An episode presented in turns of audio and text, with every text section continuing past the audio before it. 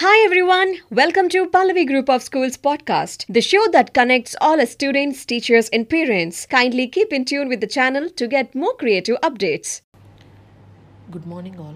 I am Dr. Kavita, and my children Kritika and Karthikeya are studying at Pallavi Model School in class 4. Today, I am here as a successful doctor just because of my parents and teachers. We doctors save lives, and you teachers enlighten the society. And July 1st is celebrated as Doctors' Day, as it is the birthday of Dr. B.C. Roy, a famous dedicated physician. As all you know, it is a noble profession.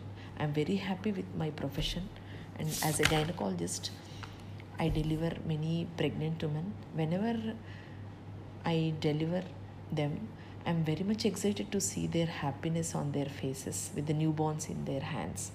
But as a busy mother, for me, many times it is tough to balance between the family and profession. But still, my children they are very understanding and very cooperative. Even they wanted to choose same profession. So thank you one and all.